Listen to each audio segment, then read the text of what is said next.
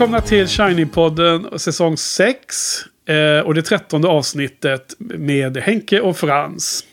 Och här pratar Hej. vi om Hitchcocks filmer. Hej hej Frans, hur står det till där borta? Jo, det är väl okej. Är det i Sverige? Ja. Jo, det är också okej. Okay. Jag eh, har börjat jobba igen efter den långa ledigheten över jul och nyår. Ja. Så eh, back in eh, i gamla hjulspår som, som eh, du vet, eh, springa ekorrhjulet. Men nu ska vi eh, tillbaka, in, tillbaka in i Alfred Hitchcocks underbara filmvärld. Då, då. Och eh, med tanke på det då här är det faktiskt eh, när vi sitter här och poddar den här onsdagen. Eh, så är, är det första filmen som visas på um, Cinematekets eh, stora Hitchcock eh, eh, Hitchcock eh, så här serie som ska visas det här året på Ja, okej. Cinemateket. Här i Stockholm i alla fall. Mm. Och de ska visa 55 filmer av Hitchcock. Så vi får väl eh, låtsas att de har blivit inspirerade av våran podd då. Att ta sig an typ alla filmer som finns ungefär då. Har, har vi så många, så många filmer i, eh, i planen?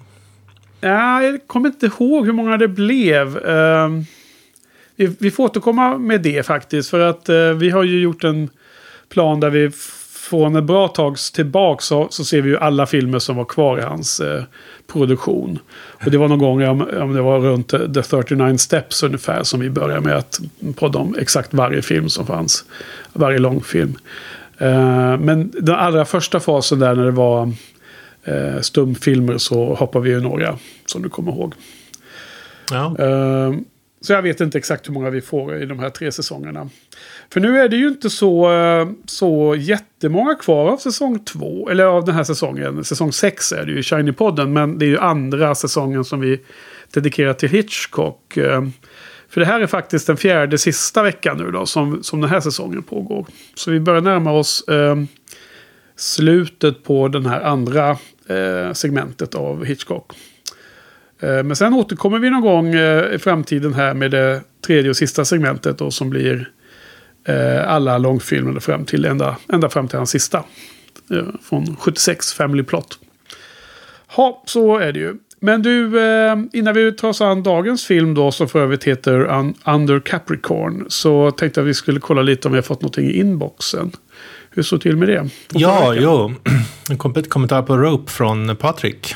Och eh, trevligt nog så är det en av hans favoritfilmer. En av mina absoluta favoritfilmer av Hitchcock skriver han. Han ger den 4,5 av 5. Det är underbart. Ja. Ja, och det kan man ju verkligen, jag kan se, jag kan förstå det, jag kan sympatisera med det höga betyget då.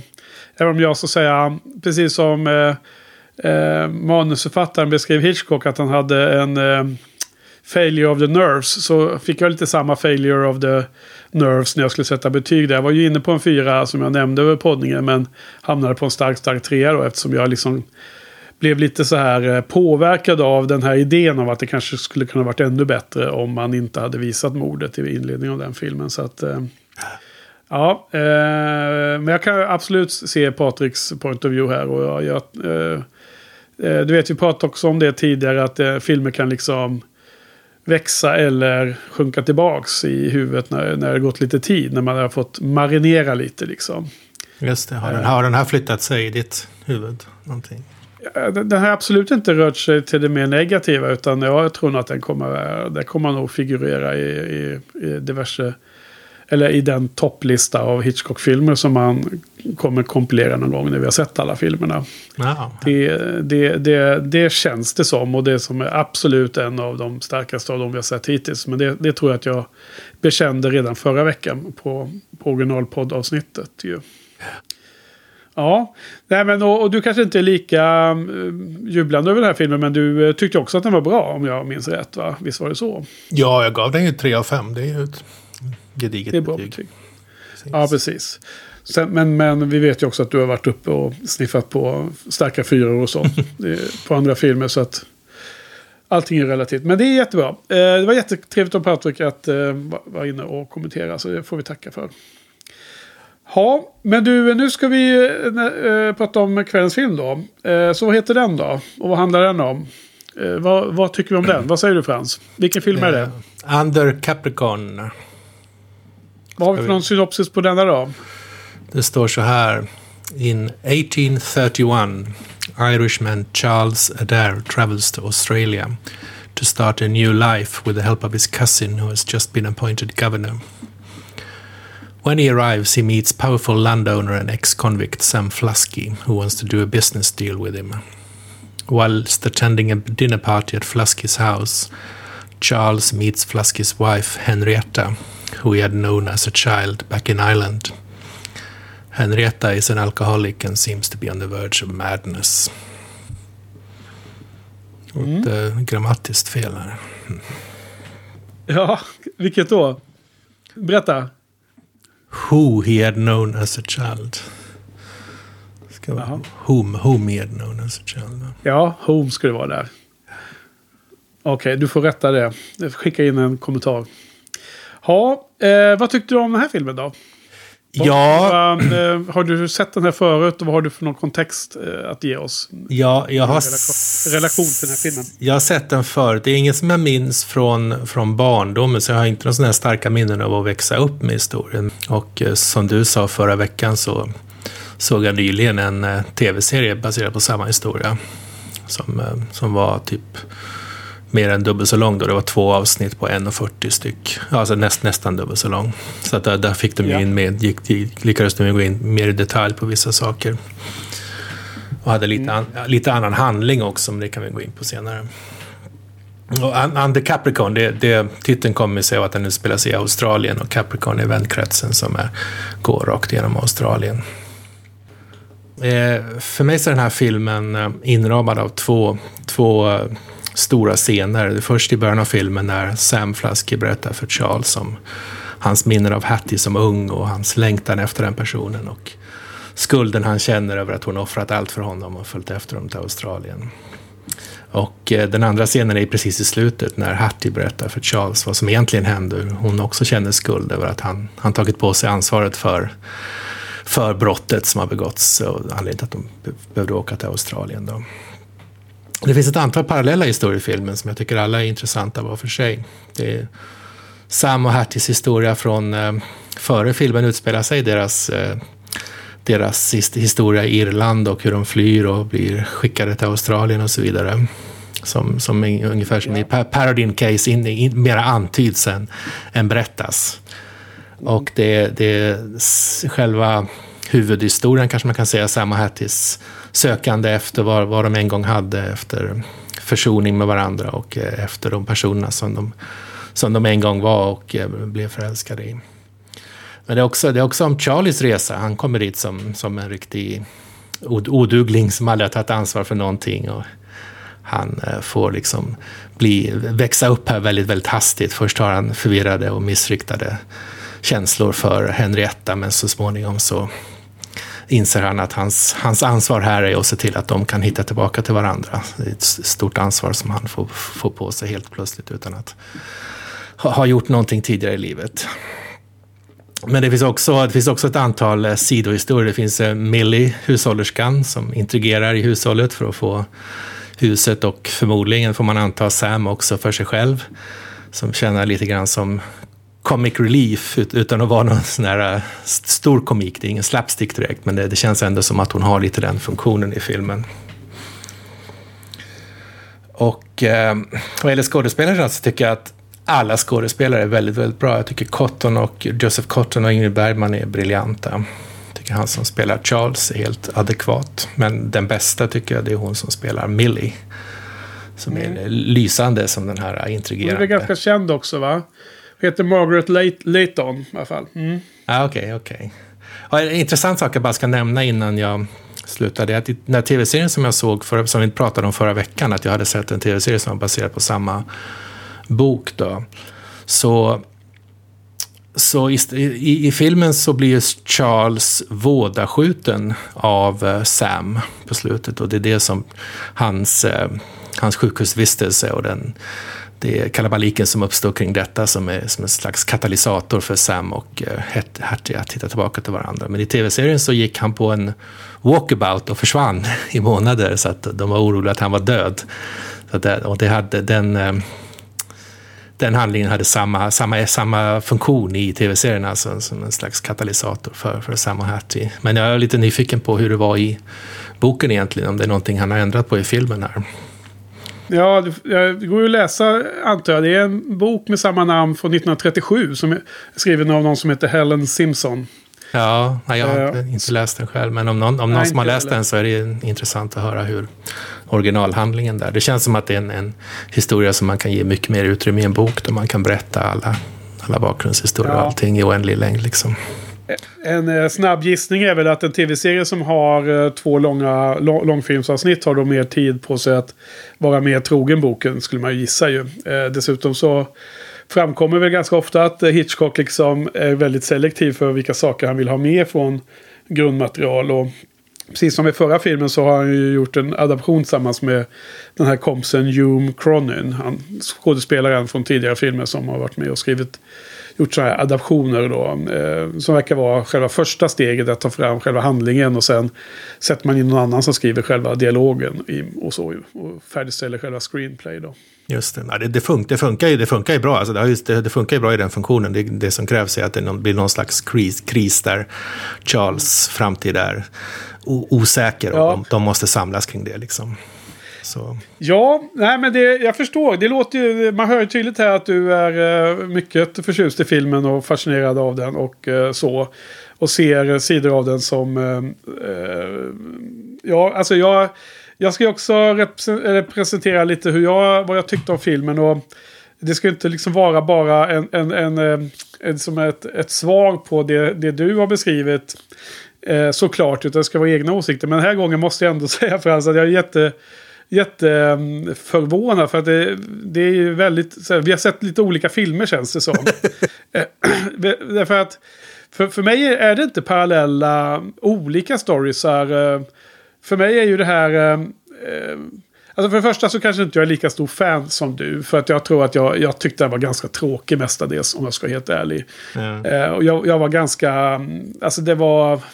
Det var en sån super... Uh, så gammal typ av eh, romantiskt drama som, eh, som känns som riktigt gammal film liksom.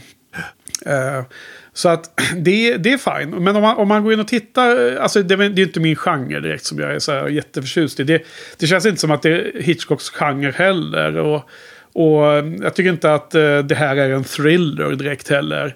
Um, det, det är liksom, det är drama och det är...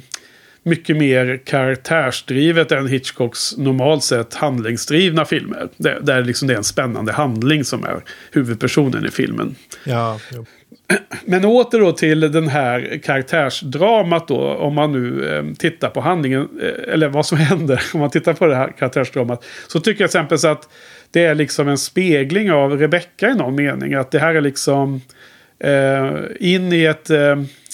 Ett, ett eh, större hushåll. I Rebecca kommer den här nya frun och så skapas det en massa reaktioner av det. Då där Mrs Danvers i, i Rebecca har då en viktig roll då som hon försöker ju liksom förskjuta bort den här nya frun och, hon är liksom, ja, allt vad det är då. Och hon är ju på inget sätt en bi, en bi-story. Uh, och än mindre en, en humoristisk uh, relief liksom. Så att, och på samma sätt är ju Millie i den här filmen otroligt central för hela, alltså som driver hela storyn liksom. Så det är ju, eh, i mina ögon är det ju långt ifrån en bihistoria.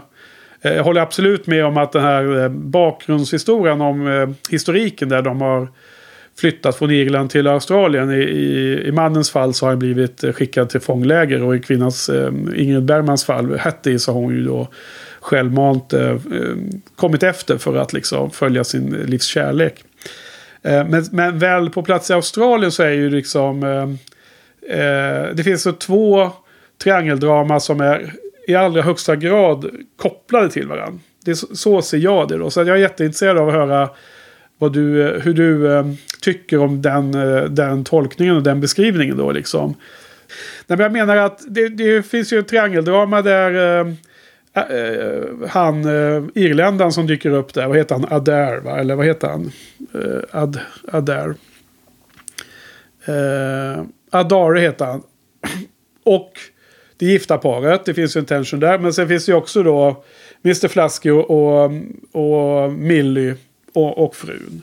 Och det är ju jätte... Den är ju liksom väldigt lik eh, Rebecca tycker jag. Känner du igen den? Eh, eller förstår du? Eh, hänger du med på mm, liknelsen som jag ser där mellan filmerna? Absolut, jo, jag, absolut att jag hänger med. Intressant. Alltså jag, jag kan definitivt förstå att, att, man kan, att man kan ge det mer vikt. Men för mig, för mig har det all, alltid varit en liten äh, bihistoria, men, men det är möjligt att jag har äh, ja. un, underskattat den.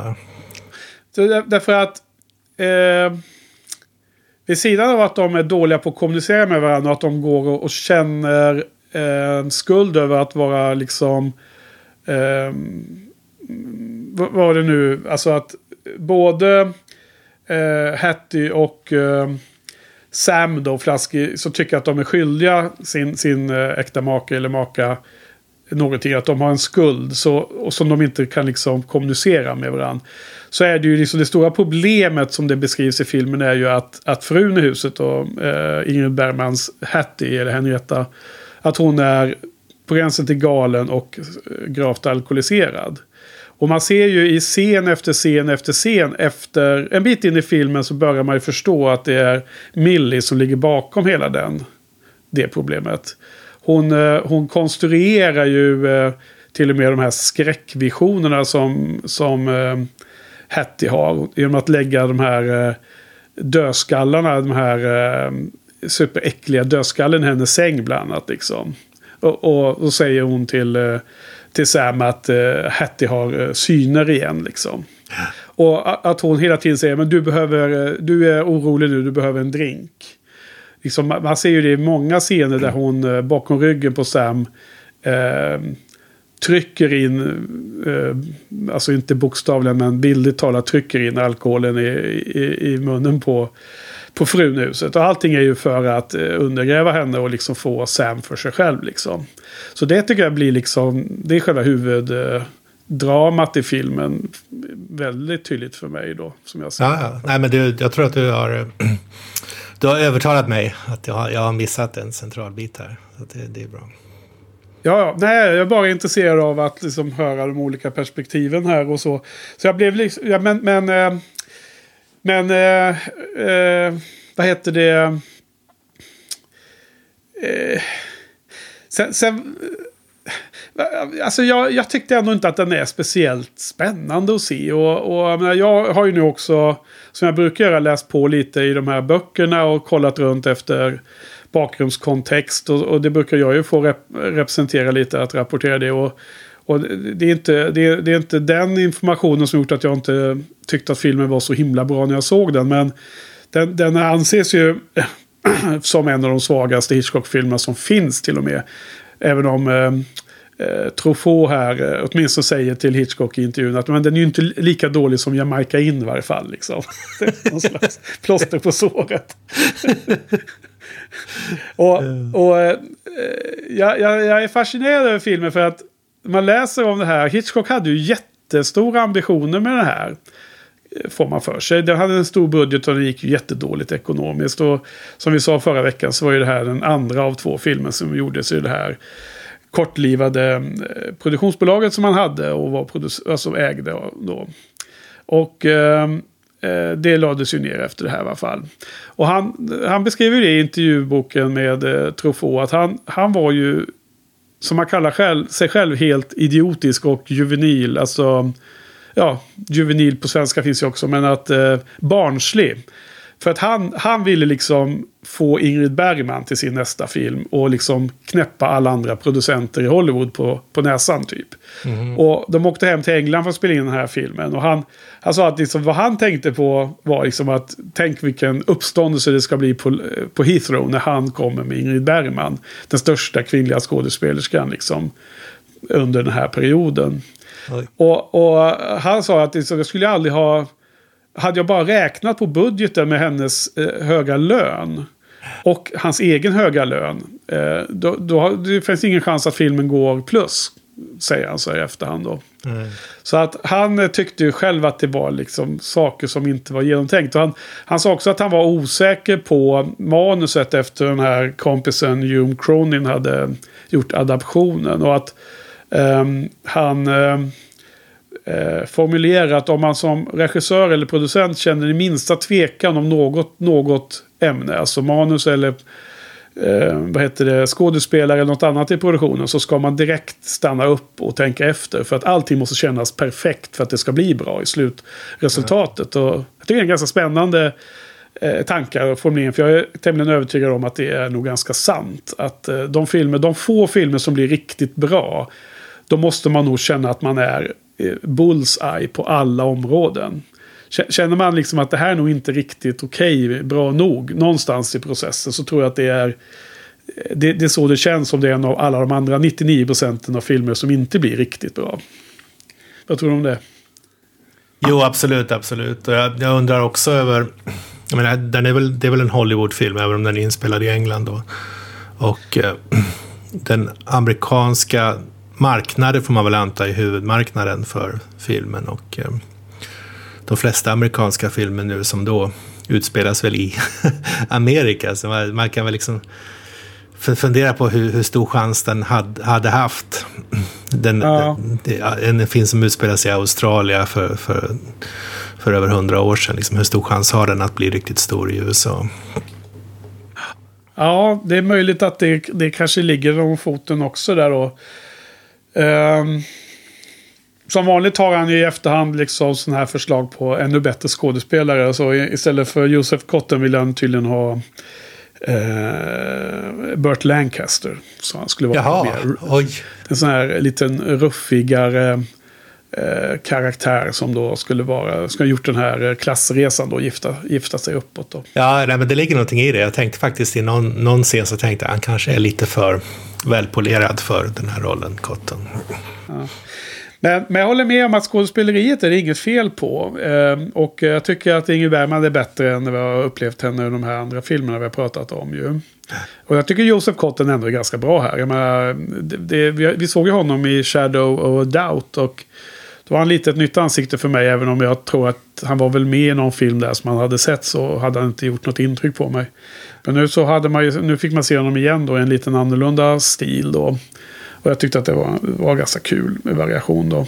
Mm. Ehm, och sen håller jag med om att hon spelar Millie då, Margaret Layton är ju bra här. Alltså, eh, det, det, för det, det, tar ju ett tag i, i filmen innan man börjar förstå att hon är eh, så jäkla mycket liksom eh, djävulen in disguise in det här eh, hushållet. Um, det börjar ju antydas redan när, hon, eh, när man förstår att hon har berövat frun i huset den här rätt, eh, rätten att ha den här nyckelknippan. Som egentligen skapar, liksom är en makt... Eh, eh, visualisera vem som har makt över hela hushållet. Ja. Den som kan gå och inventera linneskåpet som var så viktigt för, eh, för Hattie. Skulle ju sitta i linneskåpet. Fick ju inte göra det.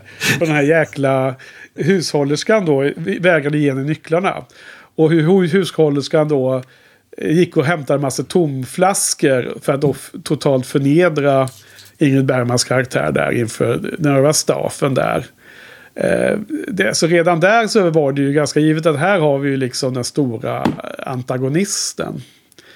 Eh, sen var det ju ännu mer överraskande faktiskt på gränsen till skrämmande i slutet. Eh, för att vara The Master of Suspense så tyckte jag att filmen saknade väldigt mycket spänning eller, eller thriller-element. Eh, till precis i slutet där i den där scenen när vi faktiskt fick, fick en payback på att precis i början av filmen så när han kommer till Australien, den här, den här unga irländaren då. Så får han helt plötsligt bli erbjuden att köpa sån här eh, eh dödskallar. Riktiga människohuvuden som är så här förminskade. eh, av någon eh, liksom, eh, eh, någon lokal person där. Någon lokal eh, affärsman som vill sälja någonting till honom.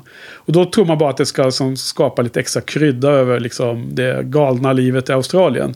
Men det återkommer ju i slutet på ett väldigt snyggt sätt när det helt plötsligt ligger sånt där, eh, en sån där skalle i hennes säng där. Det var en ganska scary scene tyckte jag. Alltså, mm. det, man, man hoppar till lite, eller vad tyckte du om den? liksom? Ja, ja.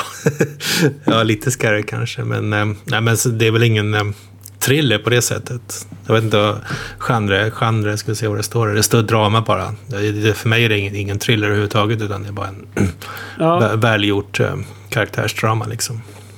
Ja, absolut, och det jag håller med om. Här på Wikipedia står det Historical Thriller film. Ja.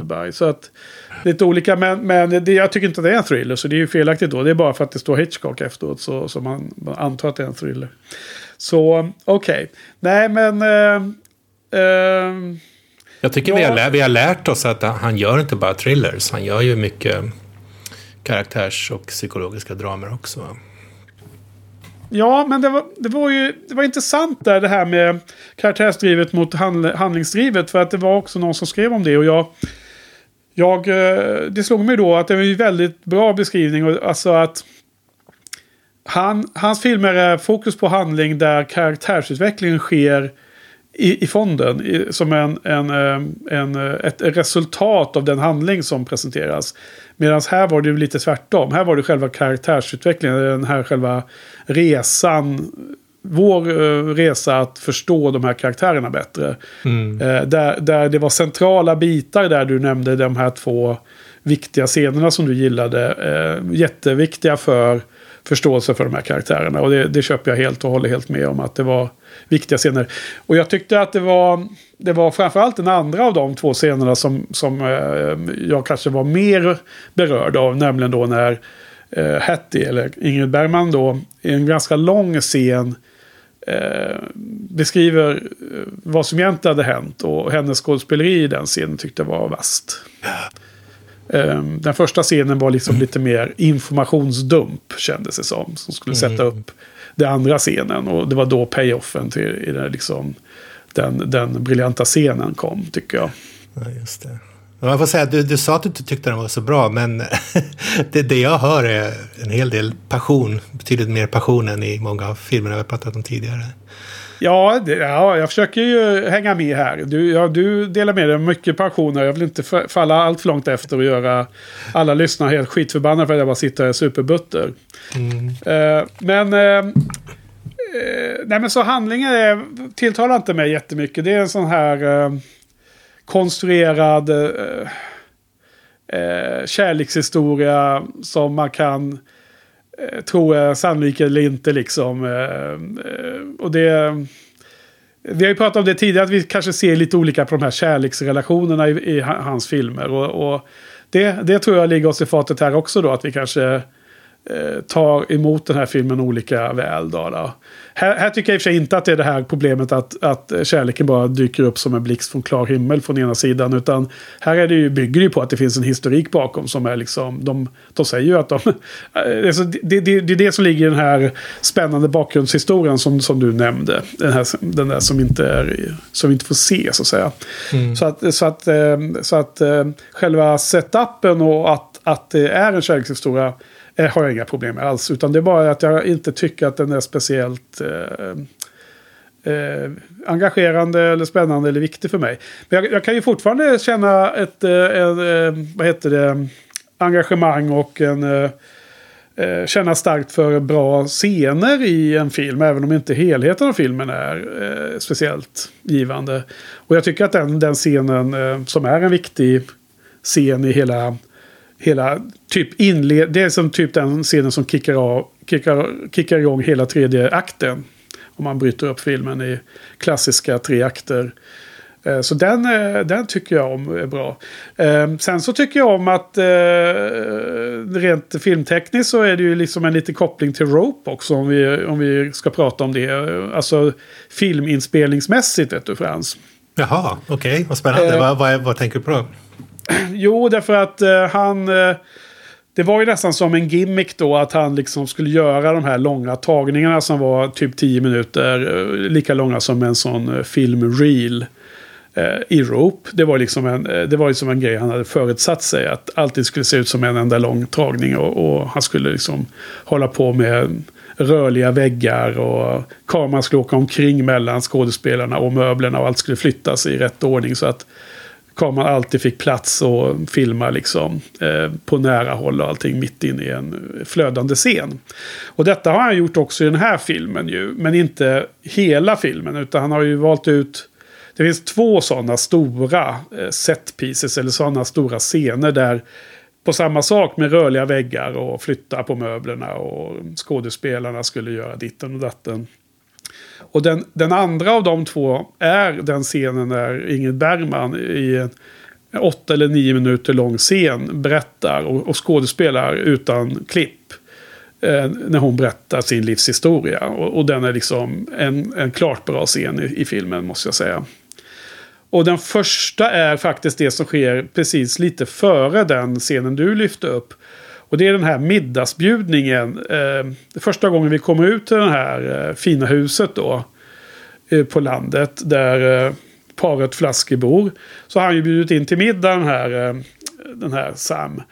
Och det är den här lustiga middagen när det kommer massor med herrar men ingen av fruarna dyker upp. Och, och man får väl då förstå efter ett tag att det beror på att att Mrs Flasky, värdinnan då, är eh, eh, gravt alkoholiserad och att det är jättejobbiga awkward eh, situationer som händer när hon har haft middagar tidigare, får man gissa. Eller hur? Det, det är min tolkning av alla fall. Att de, de vill inte dyka upp där längre. Och det kommer, deras män har bara så här. Den ena pinsamma bortförklaringen efter den andra liksom. Mm. Men hela den scenen när alla anländer och kameran in i entrén och ut i köket och tillbaks in i middagssalen och, och ännu längre bort till det här rummet där de står och tar fördrink och sen att alla sätter sig och sen kommer Ingrid Bergmans karaktär ner. Är liksom en jättelång tagning med det här med flytta på väggar och allting. Så det är också en, en häftig scen ju, rent tekniskt. Ja. Mm. Sånt kan man ju gilla även om man inte tycker filmens eh, handling är superdandy. Ja, ja visst. Mm. Ja, men eh, så att vi har lite annan, eh, annan vi har lite olika inskjuts finlir där när det gäller hur vi reagerar på den här typen av eh, kan man kalla det för en sentimental kärlekshistoria? utan att vara, alltså använda sentimental i dess rätta betydelse. Inte som en, en ren diss, dissa bara. Utan att det är som en sentimental känsla i filmen. Eller vad, är det korrekt beskrivet? Ja, det tror jag. Jag, har väl alltid varit en uh, sucker för den här typen av historier. Jag ja. älskar den här filmen uh, Far and Away med Nicole Kidman. Som också beskriver ett, ett par, en överklasstjej som flyr med sin uh, underklass. Uh, herre till, till Amerika då. Det är i och för sig inget, inget mord som begås, men det är lite liknande historia och liknande känslor. Ja, och det finns flera sådana, så, sådana filmer som jag, som jag alltid har gillat, fast de har dåliga, dåliga betyg i övrigt. Ja, det är lustigt att man kan hitta sådana, eh, liksom, eh, att det kan bli så. Om man har sådana, så ens preferenser inom film kan leda till det. Det, det, är väl också ganska väl beskrivet den här uh, jättekända filmen Titanic där med Leonardo DiCaprio som spelar en liksom uh, fattig ung man som kommer i slang med den här överklass uh, och hon tjejen där vad hon nu heter i filmen Rose eller något sånt. Vad det Har du sett den då? Vad Nej, jag måste erkänna jag har inte sett den faktiskt. Nej, för den är ju supersentimental eh, kärlekshistoria i jättestora mått mätt ju. Ja, man känner, känner ju till handlingen och centrala scener och sådär. Ja, så vi, det gör inte att jag spoilar handlingen på Titanic och säger att skeppet sjunker, eller? Nej, nej, det hade jag väl förstått. Det var ju så lustigt för att det var ju... Var, det måste ha varit 94 eller kan det ha varit 95 när filmen kom. och det var ju precis när jag hade börjat jobba på Ericsson, vet du, första rundan. Och så satt jag med kollegorna där och det känns som att jag var ganska nyanställd så att man fortfarande höll på att lära känna varandra och så. Och så satt man på lunchen och det var massor med kollegor. Eh, och, och så, så började vi prata om film och så kom jag med Titanic upp för den var ny då i alla fall när det här hände. Och då så säger jag någonting om det då, att en båt gick under. Och då är det någon i, i gänget där som säger äh, du får inte spoila filmen. ja, det var himla lustigt. Jag kommer fortfarande ihåg det. Ja, eh, Nej, men det, vi har nog en skillnad där. Jag har inte sett Far and Away, tror jag den hette du sa va? Mm. Den har inte jag sett faktiskt. Det har aldrig blivit av. Jag har som sagt inte jättestort intresse av det.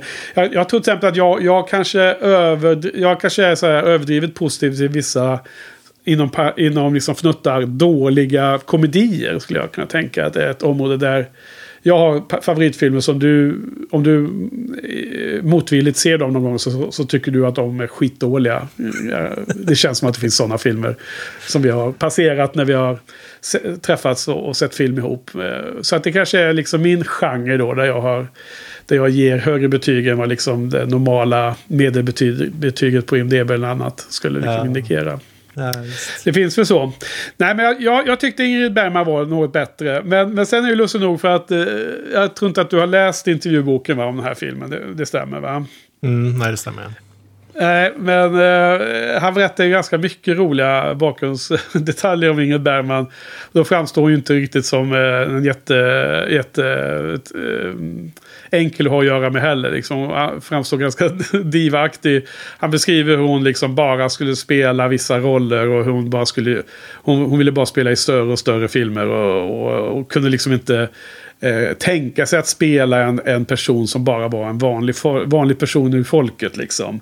Alltså e, en som filmen var stor i sig. Så kunde inte, han, han säger ja hon, hon skulle bara spela Joan of Arc och sen var det bara liksom, ja, han, han beskriver det så.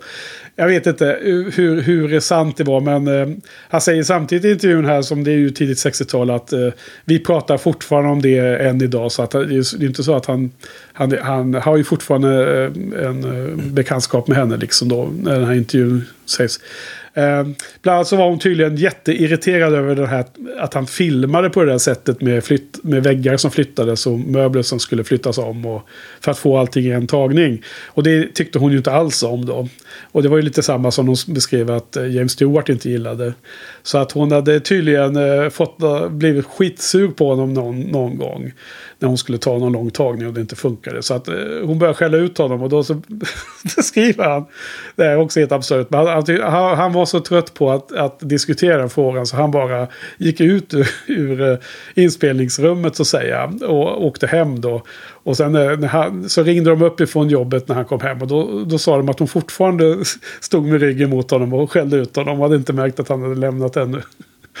Så att jag vet inte om det var helt sann den här historien. Men var, Nej, alltså, jag vet inte. Jag, jag, jag, vet, jag vet inget om Ingrid, vet inget om Ingrid Bergman, men äh, däremot så får jag mer och mer intryck av Hitchcock som en ganska opelitlig narrator. Ja, ja exakt. Jag skulle säga det, att man, man, man får väl börja ta de här anekdoterna med en nypa salt, för att de verkar, verkar lite lätt vässade. Uh, Nej men du får ju se när man läser den där boken. Han har ju, han är ju, han har ju väldigt gott... Uh, han tycker väldigt bra om sig själv. Liksom. Så är det ju med Hitchcock. Liksom. Får, ja, precis. Han har, han har alltid bra ursäkter för när saker Ja, bra ursäkter. Ja, men där, är faktiskt, där ska man faktiskt ge honom lite cred att han också motiverar. Till exempel han förklarar väldigt tydligt vad som var fel med, med manus i den här filmen som han då tyckte. Där han liksom tyckte att han hade valt fel personer som... som det var inte deras styrkor man hade tagit fasta på. Det, det, det, det så menar han på att det var ett kompisval att ha den här Hume Cronin som, ad, som adapterar den här storyn igen. Men att det inte var en story som passade honom. och sen har han tagit någon eh, screenwriter som han trodde på då givetvis. Men att han var lite, men det var som en person som inte hade, äh, som hade ja, misslyckats tyckte han på, på olika skäl. Så jag menar, jag, han kanske liksom eh, i efterhand eh, skyller ifrån sig eller hittar på massa ursäkter. Men jag tror också att han ganska ofta har någon form av förklaringsmodell. Liksom. Så att det, det är nog inte bara tomt prat. Eh, men, men jag tror att det är en kombo av båda, absolut. Alltså det, det är... Eh, jag är nog övertygad om att ja, han, han, eh, han är nog eh, självförhärligande och han, han, är nog, eh, han vässar nog de här historierna ganska mycket, skulle jag gissa. Ja, vad hette den där tv-serien som man såg när vi växte upp som var om Australien? Eh, ja, vad hette den? Var det Against the Winds? Var det against, against, all, against all odds, va? Var inte det? Nej, men nej, det är väl den här bra filmen från 80-talet med James Wood och Jeff Bridges och uh, Ja, ja, sorry. Against the Wind kanske den hette. Ja, men Mot alla vindar tror jag den hette på svenska. Och handlade då om någon sån här fri, nyligen frigiven för detta brotts... Alltså fånge... Britt som har flyttat till... Eh, eller som har skickats till Australien. Sen blivit frigiven och är en fri man. Men sen konflikten och typ uppror mot de engelska över, överheten och deras svinerier och sånt där. Britterna. Uh, Vet, med lokala governörn och, och deras eh, militärer med de här röda kläderna och deras bajonetter och allting. Ja, jag, jag minns. Det står Against the Wind heter den, ja. 70, från 78. Ja. Vad sa du? 78? Mm. Ja, det var tidigare. Den var ju svinbra tyckte man ju då. Kommer du ihåg det? Ja, det, det du så- säger, jag hade helt glömt bort det, men när du säger det så, så kommer jag ihåg det. Det var ju liksom typ före Dallas började till och med va? Var det inte det? Eller det måste varit runt Dallas i alla fall. Det här var ju någonting man alla såg. Vet jag när man gick, i skolan. Ja, eh, okej. Sen var det lite lustigt att de skulle vara irländare. För att, eh, tyckte du att någon av alla dessa personer som var från Irland pratade irländska eller? Det Nej, skit- ja, möjligtvis Millie försökte i alla fall ha lite accent. Va? Aha, okej. Hon, eh, den onda där, ja, unga. Nej, men för att eh, ingen av männen, jag menar, Josef Cotten är ju amerikan till att börja med. Han pratar bara amerikanska lät det väl som. Och sen var det väl han som spelade där där. Han pratade väl bara brittiska, för han skulle också vara irländsk. Och sen var det ju då eh, Ingrid Bergman som, som i alla fall i några scener hade en så här extremt eh, stark svensk brytning då. Eh, liksom accent. Så att det var lite lustigt då. De var urirländska. De pratade mycket om att de skulle åka tillbaka till den gröna ön. Och pratade om Galway och sådär du vet. Satt och tittade över bukten och så. Ut mot eh, Iron Islands och sådär. Gal- Galway Bay. Mm. Ja, okej. Nej, men, nej, men uh, mera då? Vad, vad är det mer? eh, berätta mer, eh, vad heter det, poetiskt om den här filmen.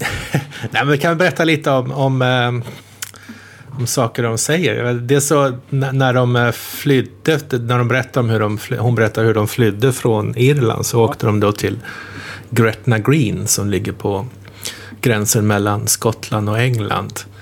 Och som var lite grann på 1800-talet ungefär som, som Las Vegas är idag. Alltså, det, det är dit man åker Ja. för, för att gifta sig, för de hade andra, andra gift, bröllops, vad säger man, äktenskapslagar i Skottland. Okej. Så att det känns som Gretna Green Weddings. Känt, känt fenomen liksom. Så att det är lite, lite intressant. Då. Ja. Men jag måste också berätta om, om Irland. När jag, när jag gjorde medborgarskapsprov i Storbritannien för ett antal år sedan. Så fick man ju då en, eh, en, en bok som man kunde läsa om, eh, om eh, Storbritanniens historia. Eller Förenade, Förenade historia. Och där, där var det ett kapitel om Irland då, som berättade om, eh, om, om Irlands historia och om The Troubles, alltså kampen med IRA och så. Och, och, och sen så som avslutades då med den extremt arroganta meningen Ireland remains a troubled country. ja. Ja, det tänker sig han, han, han, som, eller han eller hon som skrev den här boken mös när de fick in den meningen där. Ja, det är liksom den inte försvann, försvann i gallringen. Ja. ja, hur kändes det då? Att, kändes det välkomnande till det nya hemlandet att läsa sån, sån beskrivning om, om deras, deras problem uppe i nordväst? Ja, alltså förut, förutom den, den meningen då, så, så var det väl en intressant bok. Det är jättespännande att läsa om, läsa om historia. Ja, och det är lustigt det här. Jag menar, det finns ju ett, ett frågeprogram på tv som heter... Ehm, ehm, eh, eh, I Sverige heter det ju Postkodmiljonären, absurt nog. Men det, eh, ursprungsprogrammet heter väl Who wants to be a millionaire? Och sånt där. Och eh, där är det ju alltid så här jätteenkla frågor i början. Men, men de är bara enkla om man har le, alltså, Ja, precis. vuxit, vu- vuxit upp i ett sånt här land. Där Ja. liksom typ... Om man flyttar till England då så kanske man kan de lite svårare frågorna mycket enklare. För det är mer generell eh, information eller kunskap. Men sen de är typ eh, lägsta nivån då är det vad heter liksom vad, vad betyder Greta Green eh, marriage liksom. Och då skulle man ha ingen aning om man inte råkar ha sett just den här filmen och hört det liksom då. Eller förstår den. precis. Ja, massa, massa nursery rhymes. Ja, det var väl en 15 år sedan man såg på det här programmet. Och det var precis det intrycket jag hade också. Man skulle aldrig passerat de första nivåerna. Men Nej. om man bara fick vara med på slutet så hade man kunnat vinna, vinna ganska mycket pengar. Ja. Nej, men det går ju här i Sverige fortfarande. Jag brukar, vara, jag brukar se det ibland eh, om man råkar liksom bläddra förbi på tvn. Och, och när jag såg det här för ett tag sedan, då var det helt plötsligt någon som gick hela vägen faktiskt och vann den här miljonen. För i Sverige går det bara upp till en miljon liksom, kronor. Så att ja. det är mycket lägre än i USA och England och så gissar jag. Men, men det är ju 15 frågor, jag tror det är standardformat. Så att de första fem ska vara enkla och de andra fem ska vara medel och sen ska det vara riktigt svårt då. Det var, ju, att, eh, det var ju en st- stor skandal här för ett tiotal år sedan.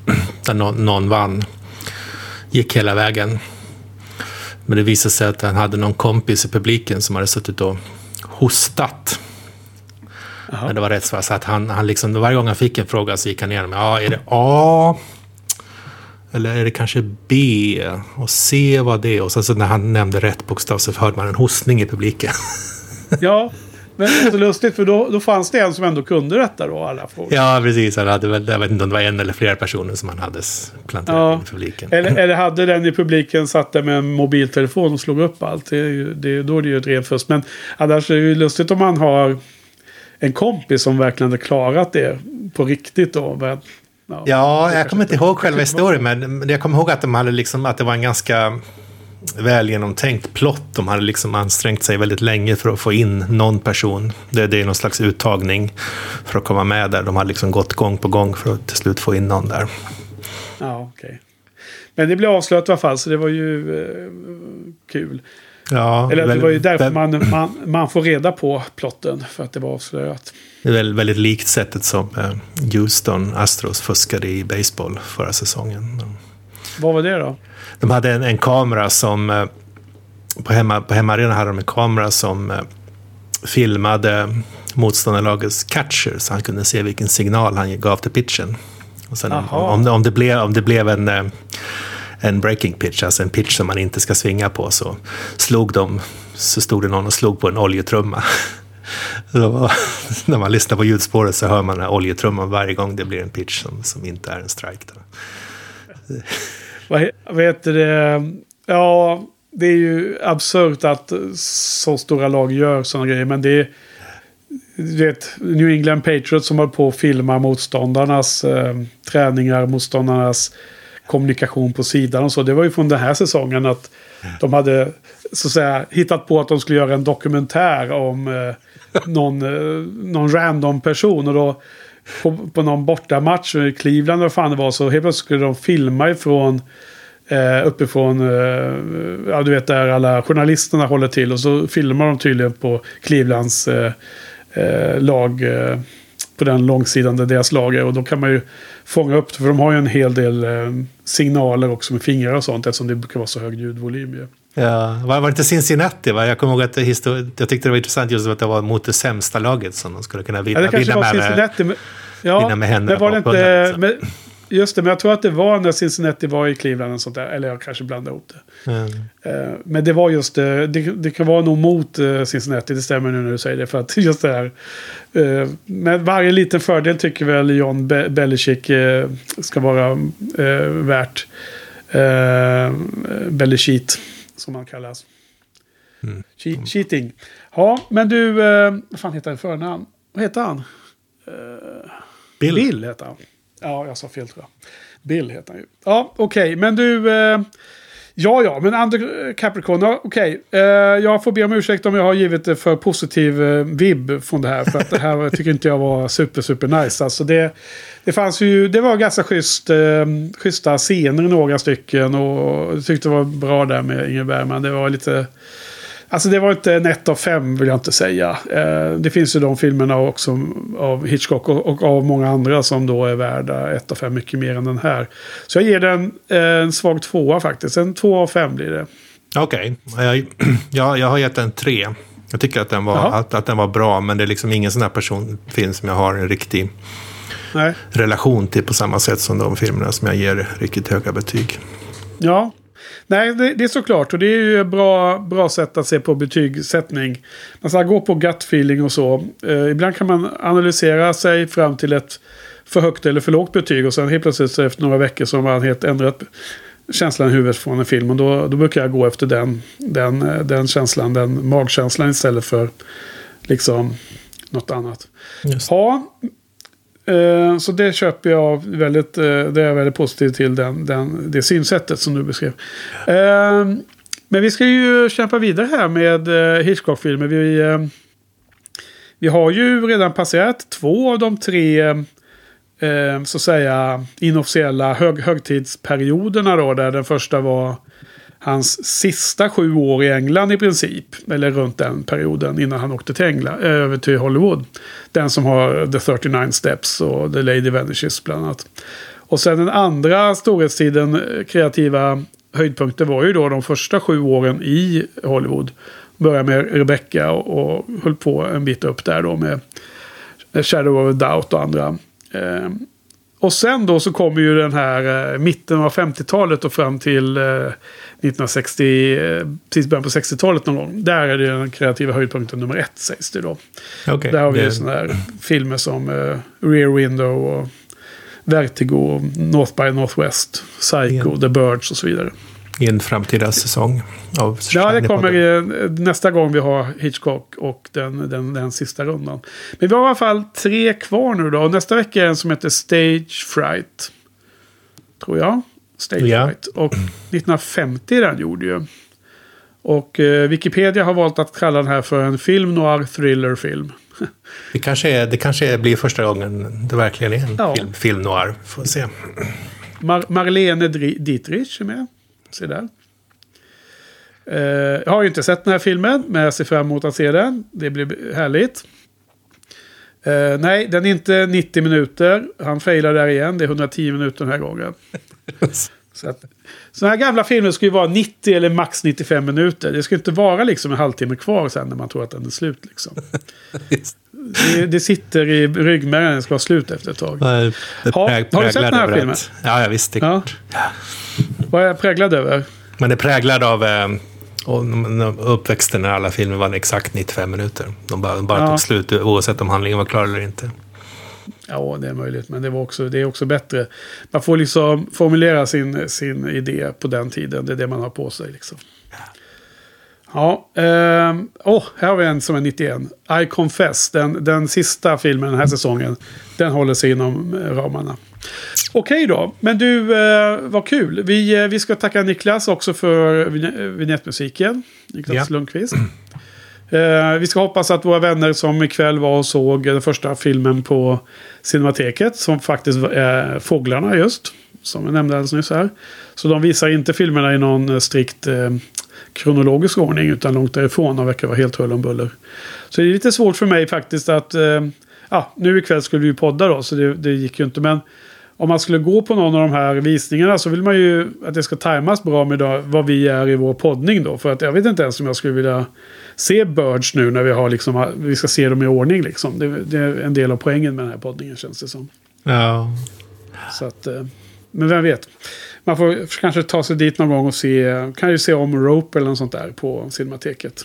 eller murder! Utropstecken. Murder. Ja, exakt. Den gillar jag. Eh, Men den, den, den som konkurrerar med Rope som kanske den bästa vi har sett hittills. Det var ju på första, första rundan vi körde med Hitchcock. var den här Secret Agent. Den gillar jag. Ja, just det. Just det. Den gillade jag. Ja, okej. Men du, eh, vi, nu börjar det bli suddigt här.